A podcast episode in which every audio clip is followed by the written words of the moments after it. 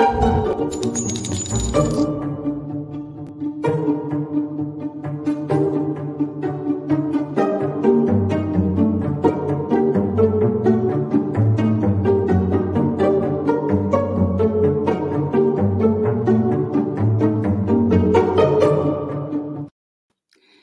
everybody, welcome to the True Crime Squad. I'm Christy Brower, here with my sister, co-host, and partner in crime, Katie Weaver. Hey Katie. Hello. How's it going? It's going okay. I'm pretty shook, just like the rest of you guys probably are that followed uh, the trial at all today. Yeah, you know, y'all are probably going to find that the uh, the tenor of this show is going to be a little bit different tonight. We love yeah. to have fun and joke. Um. Today is not going to be that day, I think. No. And I and I, I think many of you already know why. But as we get into the uh, experience today um, in court, you're you're going to really learn why. Yeah. We learned some things that um, we didn't know. Yeah.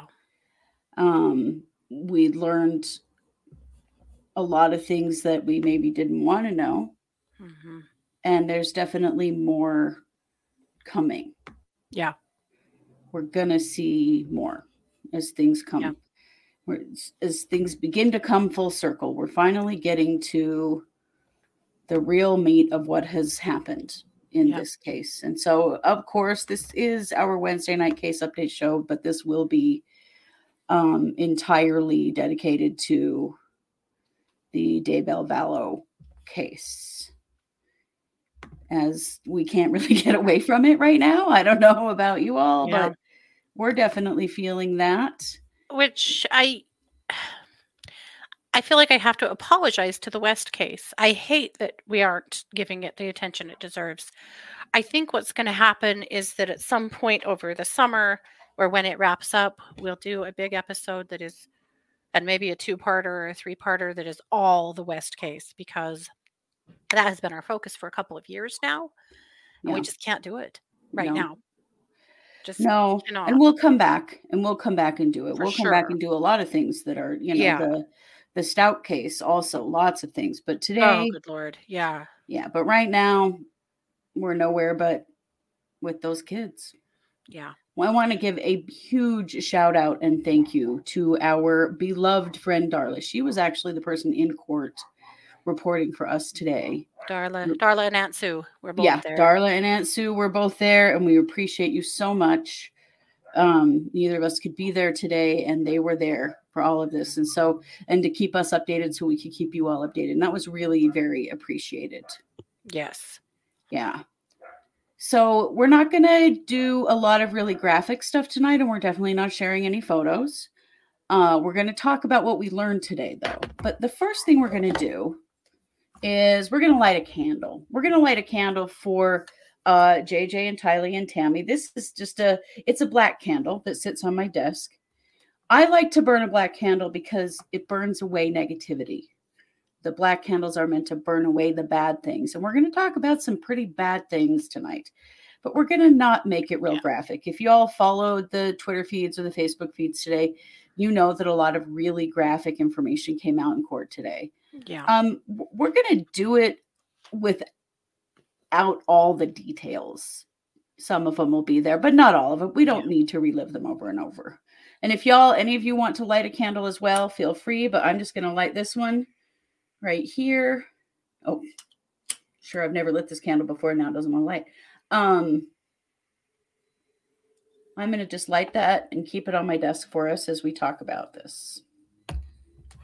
Because I had this moment today of, why are we tweeting all this information and Facebooking all this information out? But then I went, well, no, we have to. Right. You have to witness this. The good, bad, and the ugly. It all has to come out. But right. I know, but I had the same thought, and I posted on my Facebook because so many people around here follow this case and follow us, and so usually if there's a, you know, like a real groundbreaking something, I'll, I'll post it on my personal Facebook too. And I had posted uh, J J's uh, cause of death, and I, you know, and then after all the comments, I thought maybe I'm an asshole for doing that. Like, am I just ruining everyone's day? Or is this something? No, everybody needs, they want to know. They need to know. We need to know. This sucks, but the public needs to know. Yeah. Right. Exactly. And I think that's really important. A part of this is so much of what we're doing here is we're witnessing. Yeah. We're witnessing what happened. And when we witness and we become aware of, it's important for a lot of reasons, but one of them is just to honor those who have passed. And that's what we're going to do tonight. Mm-hmm. So we'll go through the day as we normally do. And um, I'm just going to leave out a few things. I'm not going to give you all the gory details because I just don't think it's necessary. But we are going to, you know, we'll still go through the court, the court day as we normally do. Yeah. Um, court started a little late today, and there was a meeting um, with all of the attorneys with Judge Boyce in his chambers about the time the court should have started. Mm-hmm. John Pryor was in the courtroom today, um, as he has been most days. I imagine uh, he's very curious to see these days in particular. Yeah. Uh, let's see. It looks like In in other days, John has been there with more than one person. So it appears that he's got at least some of a team mm-hmm. attending with him. So we'll be curious to hear because there's a hearing for Chad next week. Mm-hmm. Uh, so we'll see. So we they started court with uh, F B I Special Agent Steve Daniels back on the stand. He was on the stand at the end of the day yesterday. And they were discussing the burial sites. So these are the sites where the children were buried in Chad's backyard. So burial site number one, this is where J J's remains were found. And that's near a tree in the backyard. He talked about how there was kind of a raised berm at that burial site and the grass was shorter on top of it compared to the grass longer around it, uh-huh. um, which just indicated to them, they know what they're to look for. Like we talked about last night, they know what to look for to see where ground has been disturbed. They were very careful at taking layer by layer out of there to not miss any evidence or to mess up any evidence. It becomes yeah. a really careful process. Uh, so they of course found, um, there were big rocks, and then there were boards. And then um, he said he he had um, excavated about five to seven burials. And this one was the most precise, like somebody's taken the most effort to bury these remains. Which, of course, we know. Chad literally had a job as a gravedigger. Yeah. He knew more about doing something like this than most people would. Mm-hmm. So, it's interesting because Chad's kids had said that this burial here was proof of his evidence or, or proof or evidence of his uh, innocence because he's a gravedigger and he would have done a better job. Yeah, interesting because these these um, graves were not very deep; they were between one to three feet deep. Yeah. They were just, which probably is simply an indication of how hard it was to dig them. Yeah. Uh, but yeah, they actually were unusual to the mm-hmm. to the um, F B I and the police. Mm-hmm. So, oh, especially because it really appears that Chad's the one that did the digging. It does. Alex wasn't there long enough to do all of these things. This no, was Chad. He wasn't. The the so cell phone data. Old yeah. fat Chad doing this by himself without a you know with just hand tools. It probably was right. a hard job. Yes, I would imagine it was way harder of a job than they figured. I think a lot of this was much harder than they thought. Yeah. Um, so, you know, they immediately felt like there were the rocks and the wood planks were there to help uh, prevent wildlife from finding these remains. Um, also, he said that um, as a human body decomposes, the grave sinks. So if there's a berm to it, it will level out over time. Well, we all know who would know that. That's something that they do in cemeteries, even though, even though they're still in a, the body's in a casket, it's still, the soil settles. Yeah. So they round it because over time it's going to settle. Uh-huh. So just another indication of who dug this grave, you know? Yeah. So once they pulled the planks back, then of course they see the black plastic and they see the shape of J J's head. And they did cut through the plastic just to confirm that it was a person. Um, and they did confirm that immediately. Um, so then they knew, you know, that they had a body. Yeah. So one of the things that was a concern is that they needed to be very careful as they pulled J J's body out in case there were, um, there was another body underneath. They didn't yeah. know if they were going to find the kids buried together or separately or what they were going to find. So yeah. they were really careful about removing J J's remains because they didn't want to disturb Tylee's if they were there. Yeah. Which we know they weren't, but they did name this burial site number one and, you know, determine that this was uh, human remains. Yeah. And then they do all of this grid work where they s- grid off this these areas and then they go through them so carefully. They get down to using like clay molding tools and tongue dis- depressors and tiny yeah. things like that to find the very smallest things and also to not damage anything. Right. So there were a lot of photos shown of like J J wrapped in plastic, what the grave looked like, all of those kinds of things. Um, then there was a backhoe that was shown. They showed tons and tons of pictures. So once they did that, they knew that, you know, Tylee was going to be there somewhere. They were pretty sure if they'd found J J, they yeah. were going to find Tylee. And in that first site, they didn't find anything. So they had to keep looking for uh, Tylee's body. Yeah. Uh, let's see. There, there was a lot of argument over photos today. Yeah. Oh um, my gosh. Well, starting with some of the photos that were admitted today had already been admitted by a different witness. Mm-hmm. But the photos are important because they, they're basically the physical evidence that backs up what the witness is saying. Right. So ultimately, um, the the judge let the photos in, you know. I don't know why it matters to the defense if the photos get in more than once. They're just looking for something to be able to object to at this point, I think. Mm-hmm. Uh, let's see. So they work on that for a long time. This is one of the things about trials that is so frustrating is how much time is spent just admitting evidence to the court. Mm-hmm. It takes forever.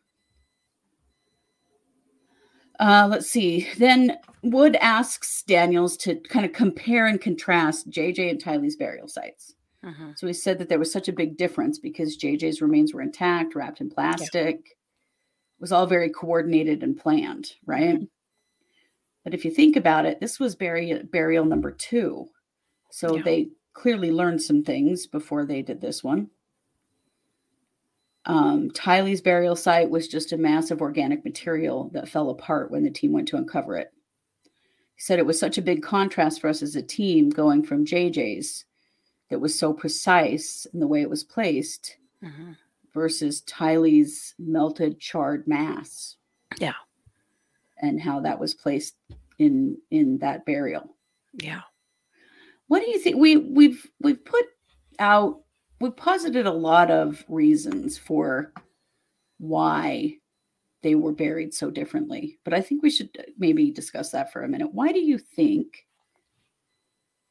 J Tylee was treated with such extreme disrespect in her burial versus J J? Well, on one hand, Lori had at one point told Zulema that uh, bodies would have to be burned in order to uh, cast the demon out. Dismembered and burned. Or dismembered and burned. So yeah. there is that. But even in this uh, this moment of knowing that it was Chad who did these things, it was Chad. Mm-hmm. That to me speaks of so much contempt towards Tylee from Chad. Right. That Tylee had been disrespectful to him. That Tylee didn't like him. That Tylee was speaking up. And Tylee was making life harder for them. I feel like all of those things are true. And that, that likely that's why her body was treated with such severe contempt. That's my yeah. opinion. Yeah. Joy uh, in the chat says her mom was jealous of her youth and beauty. Hmm, interesting. Very possible. Very possible, because she was certainly becoming a challenger to her mom. Yeah. Uh, Chad didn't like her. Yes, we know that. Yeah. Uh, he was mad at her for something. Yeah. Mm-hmm. Uh, let's see. Oh, it has that, to make you wonder if Tylee had made some threats, you know? Yeah. About who she was going to tell. What really happened to Charles. To Charles. Or, yep. Yeah, Tylee had information. She was a liability, like Alex was a liability. Yep. Kat says, I think she probably fought harder and they were trying to hide bigger signs of struggle. Mm-hmm. I think that's a very valid point. Mm-hmm. What were her injuries? We will never know we'll what never her know. injuries were. No. Halo says, I thought they were simply trying to get rid of evidence. God, even saying that makes me sick. Um, Cranky says, Tylee probably didn't like Chad and then let him know it. Right? Yeah. I mean, um, think about her relationship with Melanie Gibb.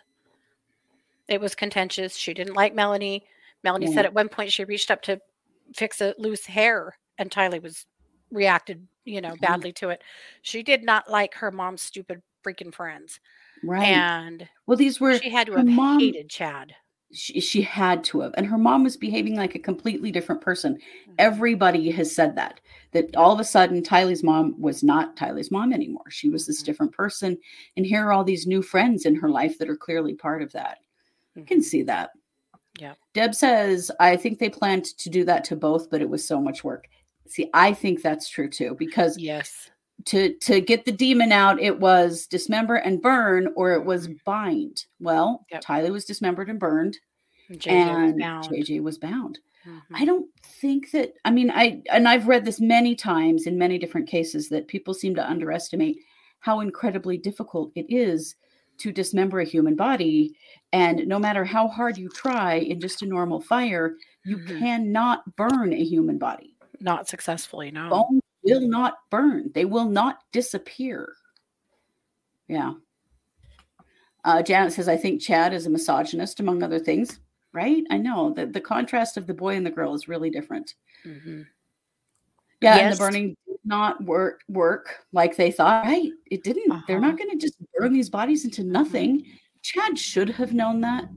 If he, you know, I don't know, maybe he ne- never worked with a mortuary, but those... Yeah. um crematoriums are burn at way, way higher temperatures than yeah. what um, the fire pit will.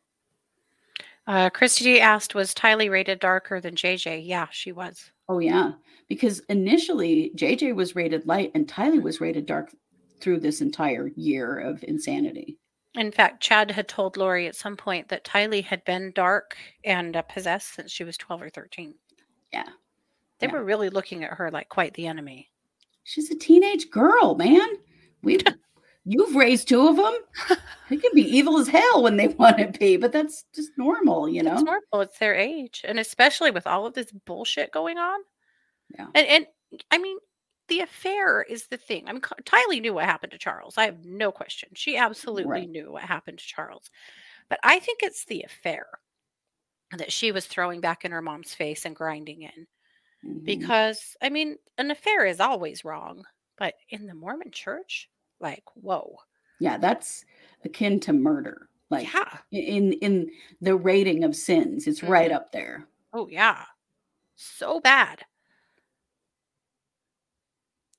Let's so see. She was still trying to make Tylee behave, submit, right. follow the gospel in some way.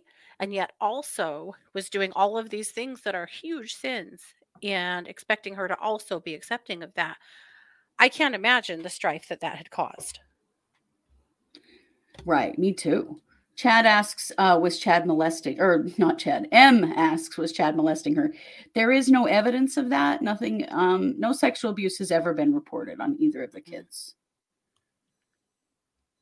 No. But yeah, it, there's, you know, the, the contrast between these two burials is absolutely Dark. stunning. Yeah. Yeah. Let's see. So um, this is when um, Wood has no further questions for Daniels. So then we get some really stupid cross-examination from John Thomas. It blows me away at how disrespectful and rude he is. Thomas is a jerk. To people who um, really don't deserve it. You know, like this guy, right. he, he goes over all of his experience again. How many burials has he been involved in? He asks him um, where some of these, he asks him about specific cases he's been involved in. Yeah. And Daniels says he probably shouldn't talk about specific cases. And Thomas yeah. says it goes to credibility, and you're not being you're you're not being very willing to uh, you know, share a lot of detail. Yeah. Like, what? Like so he was giving you everything you wanted. Yeah. He was just like, I don't know if I should mention individual cases in someone else's hearing, you know. Yeah. It was just it was just like he was just looking for something to be uh, rude about. Yeah. Yeah. Um, he also asked about the grid system, the way they gridded the property. Um, he asks if the dirt outside of the fire pit area was sifted. Sa- Daniel said he would need to ask his other team members to be sure. Because if you remember when they were talking about this yesterday, everyone had an individual job mm-hmm. in this. And so Thomas says, we've had about three years to prepare for this. This didn't come up over the past three years. Daniel said he will need to check with his colleagues. It was just like he was looking for anything to attack his yeah. credibility, even though pretty clearly there wasn't anything to attack. Right. Um. So Thomas Thomas then wanted to know if he has met with other senior team leaders in other parts of the country to discuss this case. Uh, he said no, but in preparation for the search warrant, he did talk with the evidence response team in Virginia. Mm-hmm. And then he says he's done with him and has no questions. And then Wood doesn't have any more either. Yeah. Thomas was just a dick today. And, you know, I'm sure mm-hmm. that it sucks to sit there and watch, have to see all these pictures and hear all this testimony, you know, because it's so damning for your client. Mm-hmm. But, geez. So then Doctor Warren comes on the stand. And uh, Doctor Warren, I think, blew everything out of the water. Oh, yeah. So he is a forensic pathologist. Mm-hmm. Forensic pathologists are medical doctors, and their job is to determine how people die.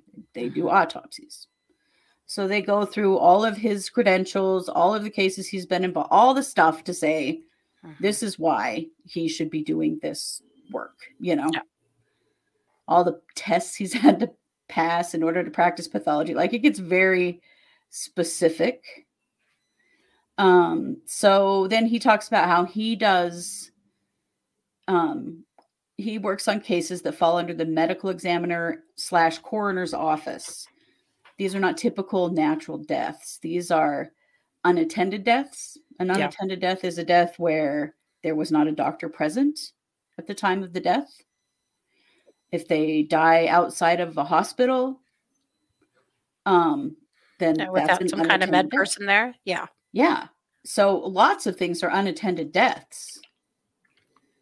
Um, but he says, you know, his job is to figure out the cause and manner of death. The cause being, was it a natural death? Was it an accident? Was it a homicide? Was it a suicide? Those kinds of things. And then that's cause of death. Sorry, I always get this backwards. And then manner of death is natural, accident, suicide, homicide, or undetermined. Yeah. So the police need that determination by somebody like him. If they're going to move forward on a murder, they first have to find out what kind of a death they have on their hands. Well, all of these deaths were unattended deaths. Mm-hmm. Uh, he usually gets a body in a body bag that is sealed. So it's, this is chain of evidence, and they're just yeah. showing chain of evidence that the, they get the body bag. It's sealed by the police. He breaks the seal, you know, to confirm that no one else can do that. Yeah. To make sure that there's not been any tampering with the body. And he talked about uh, kind of his his initial observation. What is the body wearing? Um, any evidence of any kind of medical intervention? and then they take off the, their clothing and remove that for evidence. And then, you know, and jewelry, anything else on them. And then they do a head to toe exam, just a just a visual exam first of hair, eye color, ears, fingernails. All of those things are described. They're written down, or sometimes they're recorded and then transcribed. Yeah. And he's looking for anything initially that would appear as cause of death. Mm-hmm. And then he, you know, they, you know how autopsies work. They cut into the body. And then they take urine, blood, um, eye and eye fluid. Um, they weigh and inspect all the organs. Because they're looking for, was there a disease here? Was there an injury here? You know, what caused this person to die? So Warren did J J's autopsy on June eleventh, twenty twenty. Uh, this was at the Ada County Morgue. So this is in Boise, where the, where the uh, um, trial is being held right now. Said the autopsy took him about four hours. And he said that J J died of asphyxia by plastic bag over the head and duct tape over the mouth. He was found bound with duct tape, hands and feet, and there were bruising on his arms and an abrasion to his neck. Those were the initial things that he saw. Um, you know, he got J J in a body bag. He, when he opened it up, he saw that he was wrapped in plastic, just like the police had said. He said the things that jumped out immediately is that there was a white plastic bag over his head, and it had been wrapped around his face multiple times. Yeah. And that there was duct tape wrapped around him all the way down to his neck. Yeah. And that his forearms and hands were bound with duct tape, and his ankles uh, were bound with duct tape, and that he was wearing red pajamas and black socks. Just like that picture. We've all seen the picture. Yeah. That was J J, the last pic, the last known photo of him. He's wearing the same clothes. Yeah. And, you know, they described, of course, that the body was in a state of decomposition because he'd been married, buried for several months. Yeah. Um, you know, this is when they take off the clothes and the plastic and everything, and they um, give it to the police because that's evidence. Then they trim fingernails because that's always looking for, they're looking for skin, D N A under the nails. And then they take swabs of all the orifices, and they want to make sure there was no sex crime.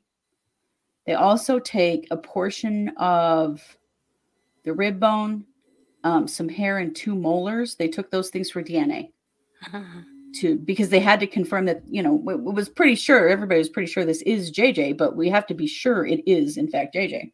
Well, and Brandon Boudreaux had uh, identified him at this point as well. Yes, that's right. Brandon Boudreaux had identified him from photos.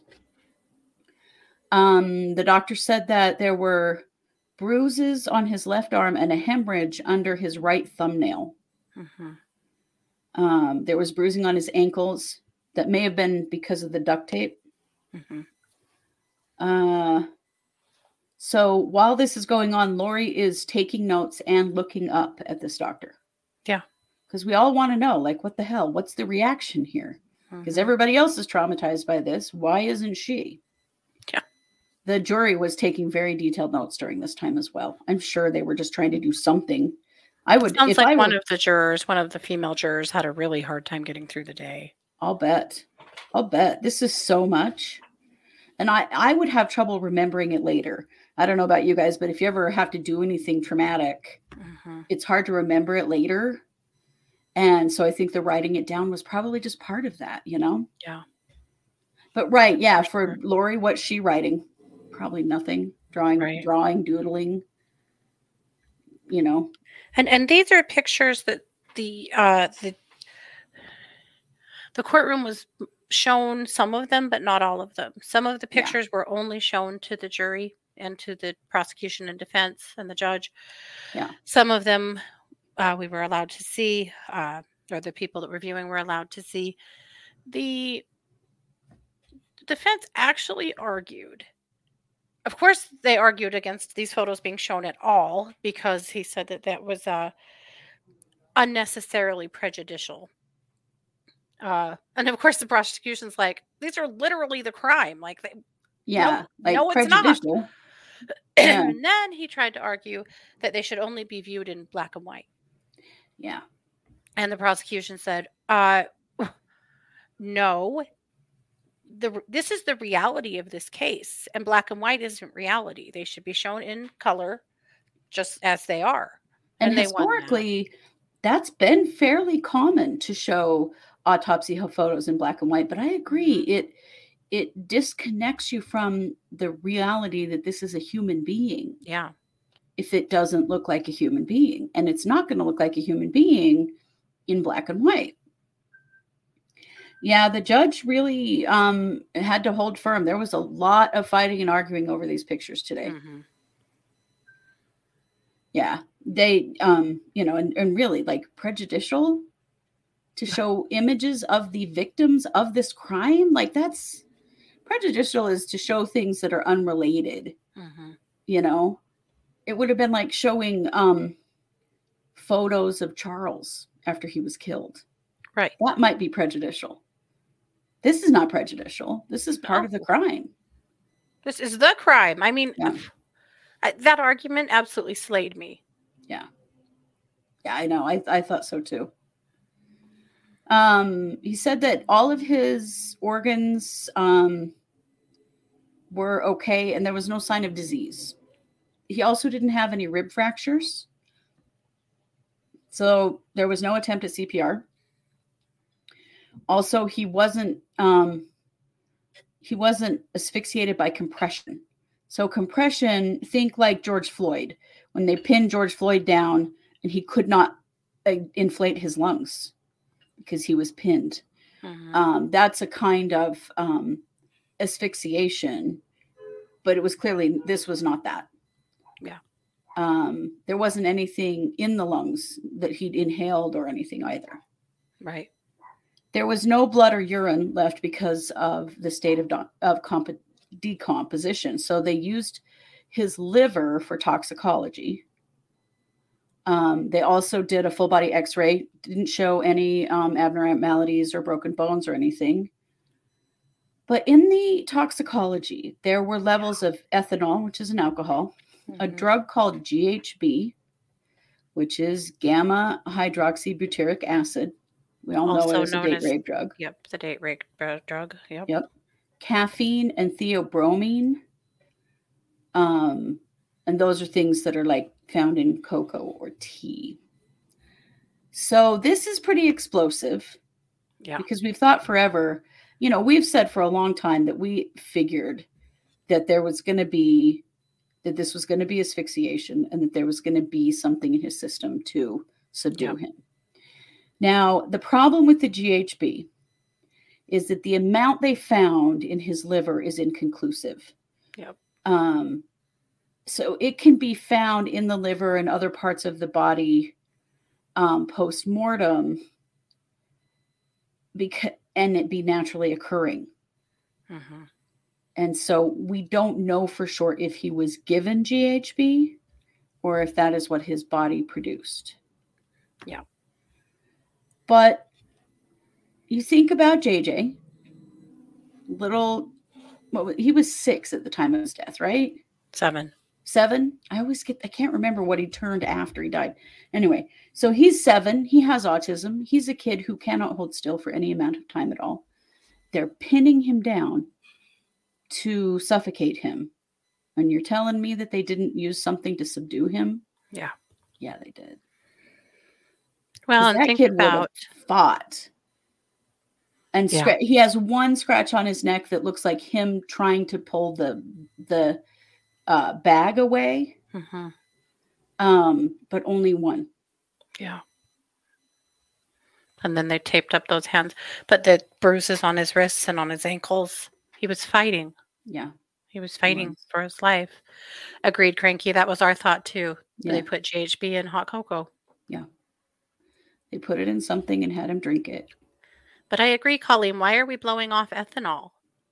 Or is ethanol something his body may have also produced? Uh, it is something that your body does produce. So it's hard to know. Um, they could have also given him a cough syrup that had alcohol in it. I mean, there are a lot of things. Mm-hmm. But, you know, I I just can't see this happening with a fully awake and functioning kid and not there being no. a huge fight and him clawing at himself to try to be able to breathe. Because if, I don't know if you've ever seen like strangulation victims before, but they claw their throats like crazy. This kid would have done the same thing, but there's only one scratch. Mm-hmm. Uh, so we may never know, but it, I'm very curious to see if there's G H B in anybody else's toxicology. Yeah. Well, there wasn't any in Tylee's. Right. Right. But I do wonder about Tammy. Yeah. Um, uh, Tylee died first. Tylee died about ten days before J J died. Yeah. Yeah. I think they learned a lot from Tylee. Mm-hmm. Uh, let's see. Uh, the Woodcocks were not in court today, and I think that's good.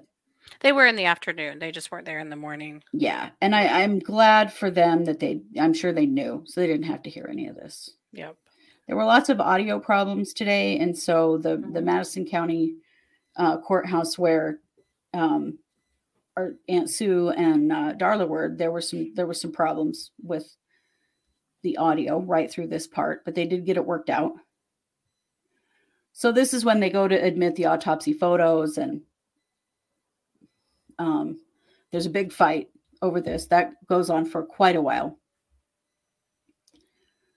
Um, so while the, the attorneys all leave the room to talk to the judge about what they're going to do about the photos.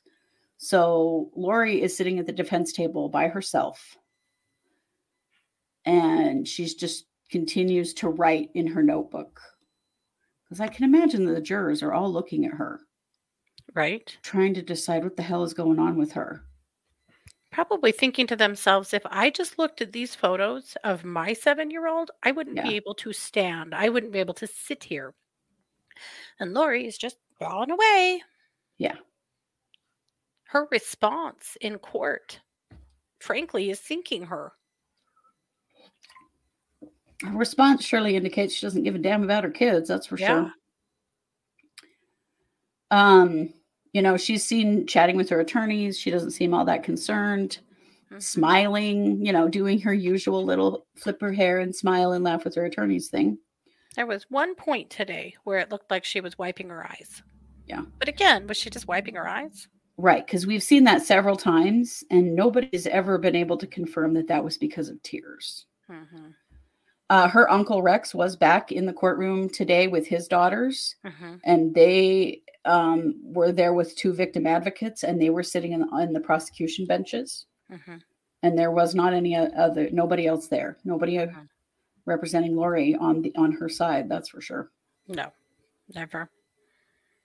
Uh, let's see. So yeah, they, they didn't let, um, spectators in the courtroom and overflow see these photos, which is fine. I don't think any of us needed to see them. So they show yeah. all of these autopsy photos. And this is the part I'm going to mostly skip, because it's just, it's traumatic. It's just about a de- yeah, and it's just about a decomposing body. I mean, it it's, it's what you would expect from any body that had been buried yeah. in the earth for a period of time, wrapped in plastic bags. It's not anything other than it, that. It's what you would expect. There, yeah. This is a period in which there is a, um, let's see. Uh, a juror that is not looking at the screen. She's kind of looking up at the ceiling, like she's not sure she can look at the screen during this time. They do talk about how they took all the duct tape for evidence. And, you know, there's been a lot of stuff around the duct tape. And if there is um, any D N A, fingerprints, that kind of thing on it, we still don't know. Yeah. All of these questions get answered uh, slowly but surely, yeah, based on a stream of information from all of these different witnesses. And so there's yeah. a lot of things we just don't know yet. Well, and you think about how many moving parts there are in this case, because this guy's job is just to do the autopsy and determine the cause and manner of death. Mm-hmm. Then there are the forensic examiners that have to examine all the evidence and determine all of that. You know, it just mm-hmm. goes on and on and on. And then, of course, today we hear from a um, A uh, an anthropologist, a forensic anthropologist, yeah, today as well. Um, so he also was involved in Tylee's autopsy. Mm-hmm. We'll just uh, skip to Tylee. Her autopsy took about a week. Yeah. It was, her remains were in three bags. Of course, tissue, bone, mixed in with dirt and all kinds of things, because they an were ash. just sort of an ash. Yeah. Digging it up out of the ground and sort of melted into that plastic bucket. Um, he said, Doctor Warren said that this autopsy was different um, because of the way that it was her, re- because of the way her remains came. And so it took him a long time to go through it. Mm-hmm. Obviously, um, you know, they didn't find bullets, part of a knife, or any other foreign debris that they could collect as evidence that could be considered to be have been used as a weapon against Tylee. Mm-hmm. But honestly, we don't know for sure if some of it was never found. I mean, it was this was buried in the dirt. And they did sift the dirt because there are literally shards of bone in this situation. Yeah. So obviously there's no blood or urine for toxicology. Um, so he did find some skeletal muscle that he could use to send for toxicology. Uh, it was positive for ibuprofen. Yeah. And then um, carboxyhemoglobin and iron. Mm-hmm. And carboxyhemoglobin is something um, that is released during a fire. Yeah. And, you know, it doesn't really mean anything. No, no smoking gun there for sure. No, none at all. There was no indication here at all of what actually killed her. Um, they did find some of her organs. Some of them obviously were missing and had been burned. Yeah. Yeah. Actually, if more organs than I expected them to find. Mm-hmm. Her heart. Yep. Her heart and her lungs. And a kidney. Mm-hmm. And, and you know, quite a few bones. They did identify her pelvis and femur. There was, you know, portions of her skull. Mm-hmm. Um, these About were bones. one hundred bones. Yeah. yeah. And they were burned. So yeah. this was this was hard because there's, you know, there's less that you can know when the more damaged the burns are. Yeah. Let's see. So they take a lunch break and then they come back. And so they start talking about what it means, what homicide by unspecified means is, what that means. Mm-hmm. And uh, so Warren says there are specific guidelines and criteria that are used when dealing with the cause of, with cause of death. It has to be objectively suspicious circumstances. Dismembered body, burned body, mm-hmm. um, and body that is buried out of sight. Those are all things that clearly fit number one. Yeah. Uh, number two is no findings at autopsy to explain the death.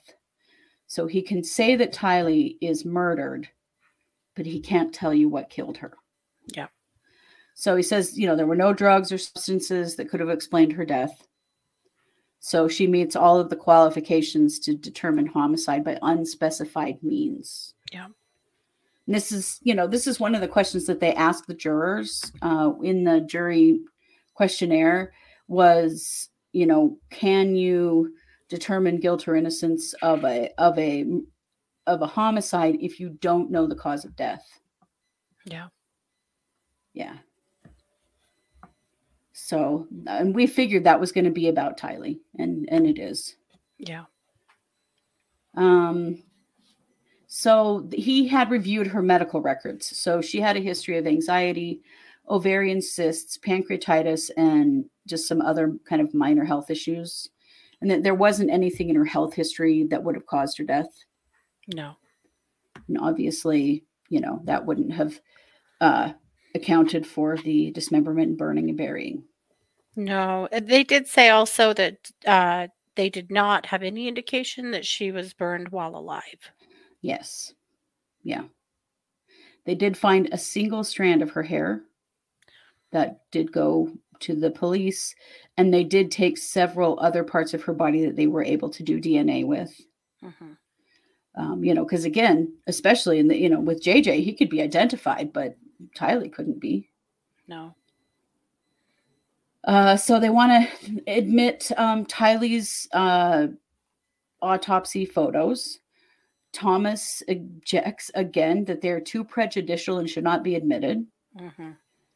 And he said no. And then they didn't show him on the large screen again. But I mean, I'm sorry. You, you have to look at these pictures. Too prejudicial. Lori and your attorneys, you have to look at these pictures. These it, are your dead kids. That's the most outlandish argument I could think of. I know. It's just gross considering that these are the victims of these homicides. Yeah. They did find a charm and a chain yesterday. Yeah. Uh, I don't know that they've ever verified they were Tylee's. I think there's just kind of an assumption that they were. But yeah, yeah. they did find that. They did. And that's really or not all yesterday, they... but they talked about that yesterday. Yeah. Yeah. And yeah, no, they didn't find tape or plastic or anything else like that uh-uh. in, in this, in this burial site. So um, as with J J, we're not going to talk about the pictures. Not necessary, not really necessary. No. At this point, um, you know, obviously it's body parts, and in some cases it's tiny little shards of yeah. bone. And we'll, we're going to get to that because there's some weird, there's some weird stuff about how this was done. Mm-hmm. Let's see. Let me just get to the right place here. So they have pieces of bone that are shards of bone that are unrecognizable. They don't even know what part of the body they came from. Yeah. Uh, let's see. So some little tiny bits that they thought may have been hand and feet bones. Yeah. Yeah. Uh, and so that's where they, you know, the, the um, state has no more questions. Thomas um, cross-examines, asks about his credentials again and where he did his fellowships. And um, Thomas makes a point of making sure to point out that Doctor Warren is not a police officer, which I'm pretty sure we all know is the case, but that he works with police. Yeah. Um. He want Thomas wanted to know um, if the police tell him what to collect, and he said it's a team approach that there, you know, there's there's a whole protocol that they follow, but then sometimes law enforcement ask for specific things too. But it's not like, I mean, it, autopsies are carried out in a very rote manner, starting from the outside of the body, working its way, working their way in, you know. Um, yeah. He wanted to know if there were signs of a struggle. Um, oh, oh, with J J, he wanted to know if there were signs of a struggle, and and there were, you know, because yeah. th- he had scratched his neck. It looked like he'd been trying to um, scratch the plastic off. He kind of he asked him if he swabbed J J's nasal cavity. This and was the damnedest, stupidest thing. Yeah. And he said, no, there really wasn't any reason to. And Thomas said, and you know, he loves to play the bumbling idiot and he's real good at it. He said, oh, well, um, I'm just going, ba- going based on things I've seen in a movie. Yeah. I think he's in trying, a movie. I think in his mind, he's kind of trying to represent what the jury would think, except that in the world of procedural medical examiner type television shows and stuff, that's mm-hmm. ridiculous. Most of us know exactly what they do in an autopsy. You know what right. I mean? Like, well, it's stupid. He wanted to know if he'd swab for plastic fibers. And he's like, no, it's a plastic bag. Yeah. There's yeah. no fibers. My God. Yeah. You're, he said, you're not breathing in plastic. You're breathing in air. And that's why you die. There's no air. That's what Doctor Mm-hmm. Warren said. Because it was yeah. so stupid. Yeah. Um, he wanted to know if the bruises on J J's body looked fresh. Yeah. He said they could have been from within hours before he died. And then, yeah. and then he let him go. Cause I don't yeah. know. Was he going to ask more dumb questions about things he's seen in movies? It was uh, right. That was and the I, weirdest thing to say. I know he thinks that stuff well, will resonate with the jury. And I just don't think it will. Well, the doctor kind of got a pot shot in. He said, that's scary. Yeah. that Yeah. That as a defense attorney, you're basing things off what you've seen in movies, not yeah. what you should know about this process. Mm-hmm. Yeah. He, I, you know, I hope the jury finds him as annoying as we do. And I know we all have a bias because we absolutely believe that, that Lori is guilty and that Chad is guilty. And mm-hmm. we've been following this for a long time. And so I have to remember that the jury doesn't have that behind them. Mm-hmm. But I don't understand some of the stuff that Thomas asks. Yeah. I, that's my impression mm-hmm. that that is why he does those things, is because he's thinking he's relating, but it sure doesn't mm-hmm. feel relatable to me. Mm-hmm. It feels no. intentional to me. It does. It, it is weird. It's uncomfortable.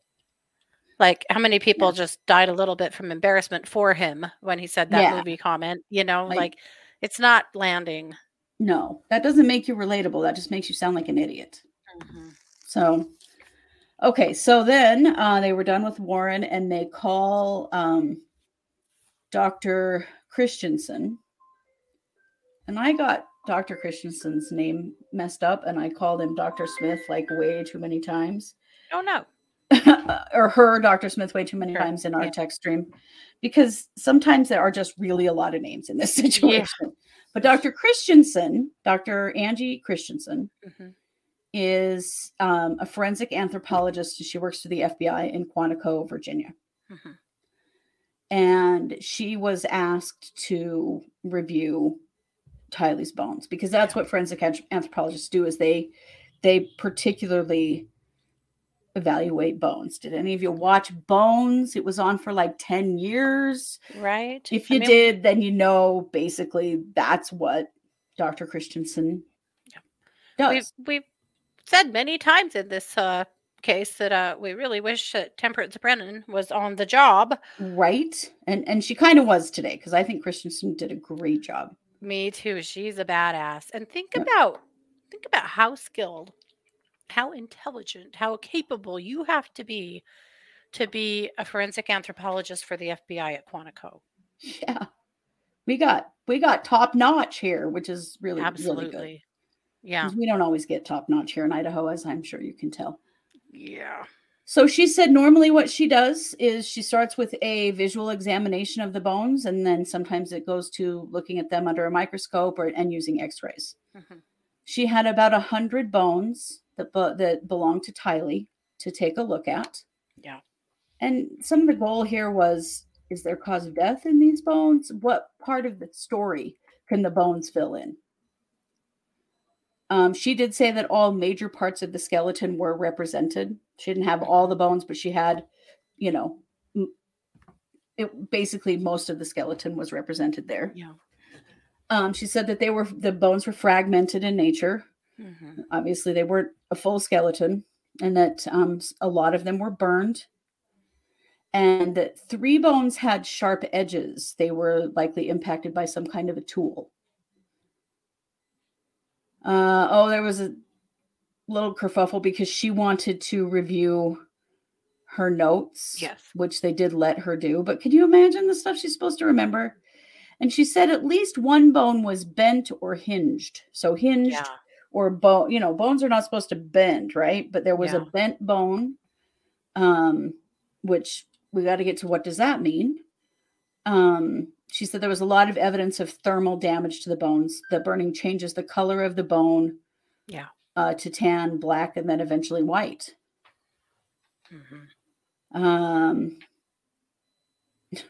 so then there was a question about Thomas questioning the validity of her photos. They went through all of that. Mm-hmm. Uh, there was one bone that had carnivore activity. Some sort yeah. of animal had chewed on it. We don't know if part of Tylee's body was dug up, if this was an animal that lives under the ground. We don't know, but that was pretty shocking to hear. That's you know. shocking, and it it it's given me a lot of uh, pause to to think about for a couple of reasons. I mean, first of all, yes, like voles and rodents and and things under the ground, surely they probably uh, chewed on her remains, but whatever this was was big enough and strong enough to actually make marks on bone. Yeah. Yeah, Which so enough gives me cause to, to pause. The other part of that, that uh, yeah, that was the predation, Colleen. Yeah, yeah. But the other part of that that gives me pause is that yesterday they said that some of the dirt was really hard, like somebody had tried to pour some cement on top of it or mix cement into it. Yeah, is that because there was predation and Chad had to go back? How many times did Chad fiddle with this hole and fiddle right. with this gravesite? How many times did he revisit it trying to make it better right or hide it better or whatever? It he, it's a horrifying thought. It is a horrifying thought, but he had quite a lot of opportunity over several sure. months. Sure but the thought that perhaps like a neighborhood dog or something could have actually started digging in that grave, my God. Yeah, I know it, that that is horrifying. Mm-hmm. um So there's trauma to the bones. So she said there's such a thing as blunt trauma, sharp trauma, and high velocity trauma. Mm-hmm. She identified sharp trauma on three of Tylee's bones, the left and right hip bones and the back of the pelvis. Um, she said something with a small surface, surface area. So something small mm-hmm. was used to cause trauma on these bones. And she's not sure what the tool is, but that there was some kind of tool used possibly in the dismemberment process. Yeah. Um, there were five areas of sharp trauma on the left hip bone, and they didn't have anything to do with disease. Um, she said typically sharp trauma dismemberment cases appear around joints.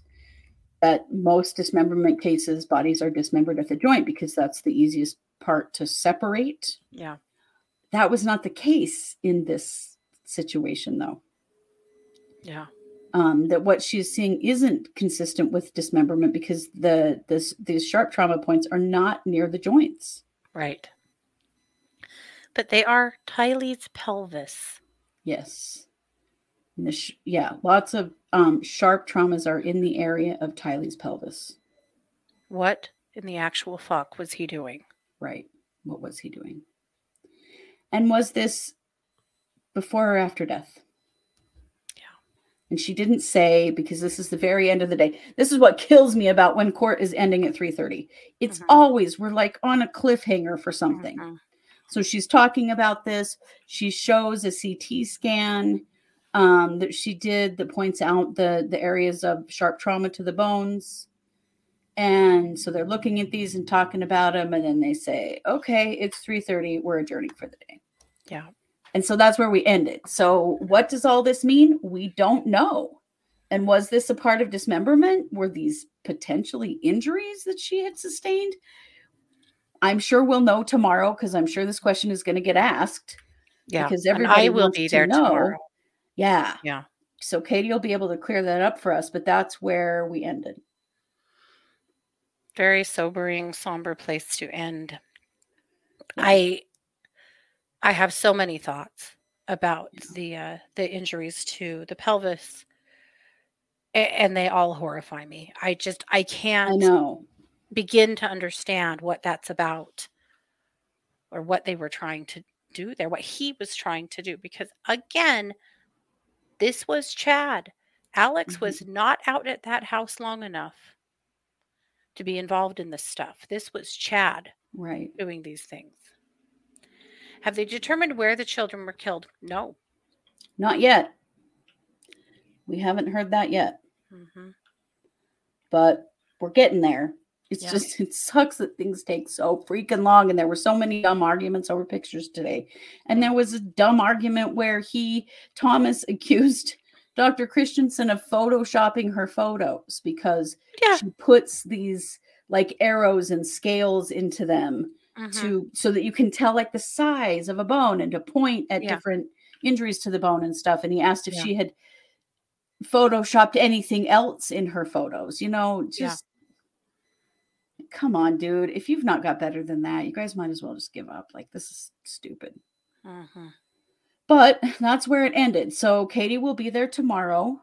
Yeah. And um, so we will know much more because Christensen will be back on the stand in the morning. Uh-huh. Um, Tammy's autopsy was done in Utah. And uh-huh. we do think that we will be hearing from uh, Tammy's, uh, from the pathologist that did Tammy's autopsy as well.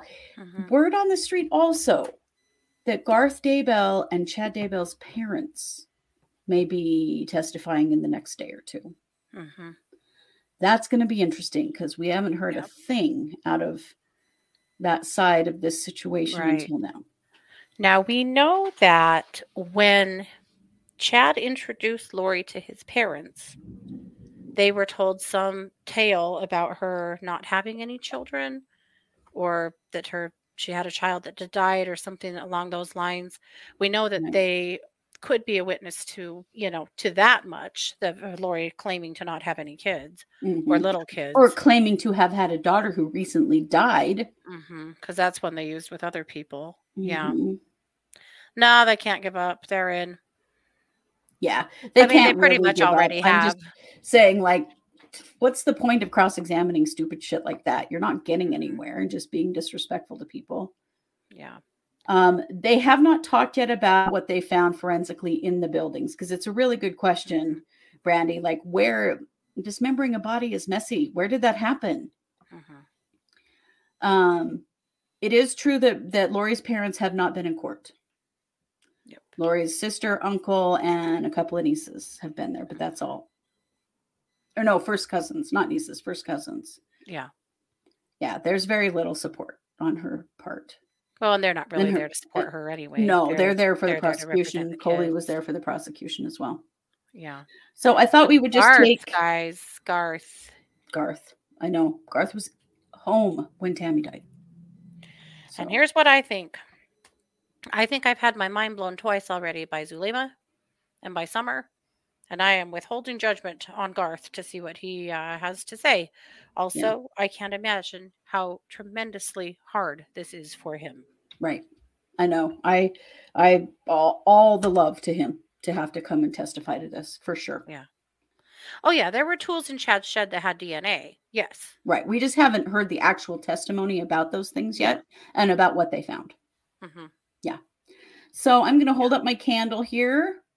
And I'm just going to, uh, anybody else that has a candle, I'm just going to blow it out in honor of Tylee and J J and their lives. And the reason that we're really here is yeah. to witness on their behalf.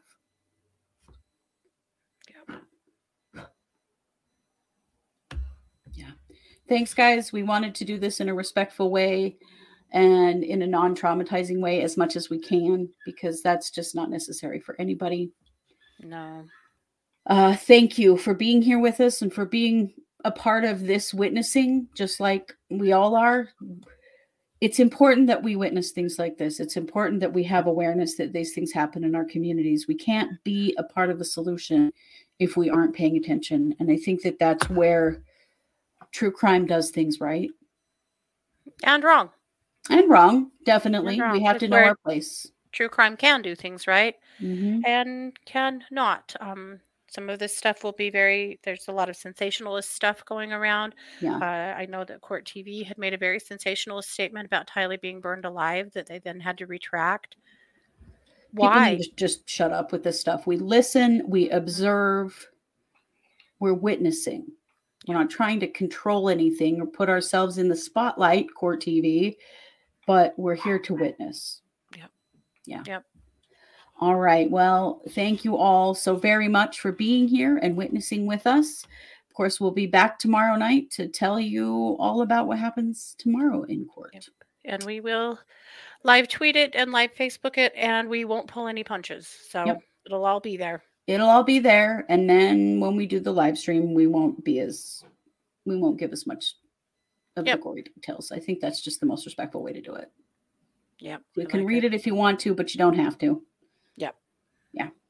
All right. Well, you know it. We are the True Crime Squad. Thanks for being here. Take care.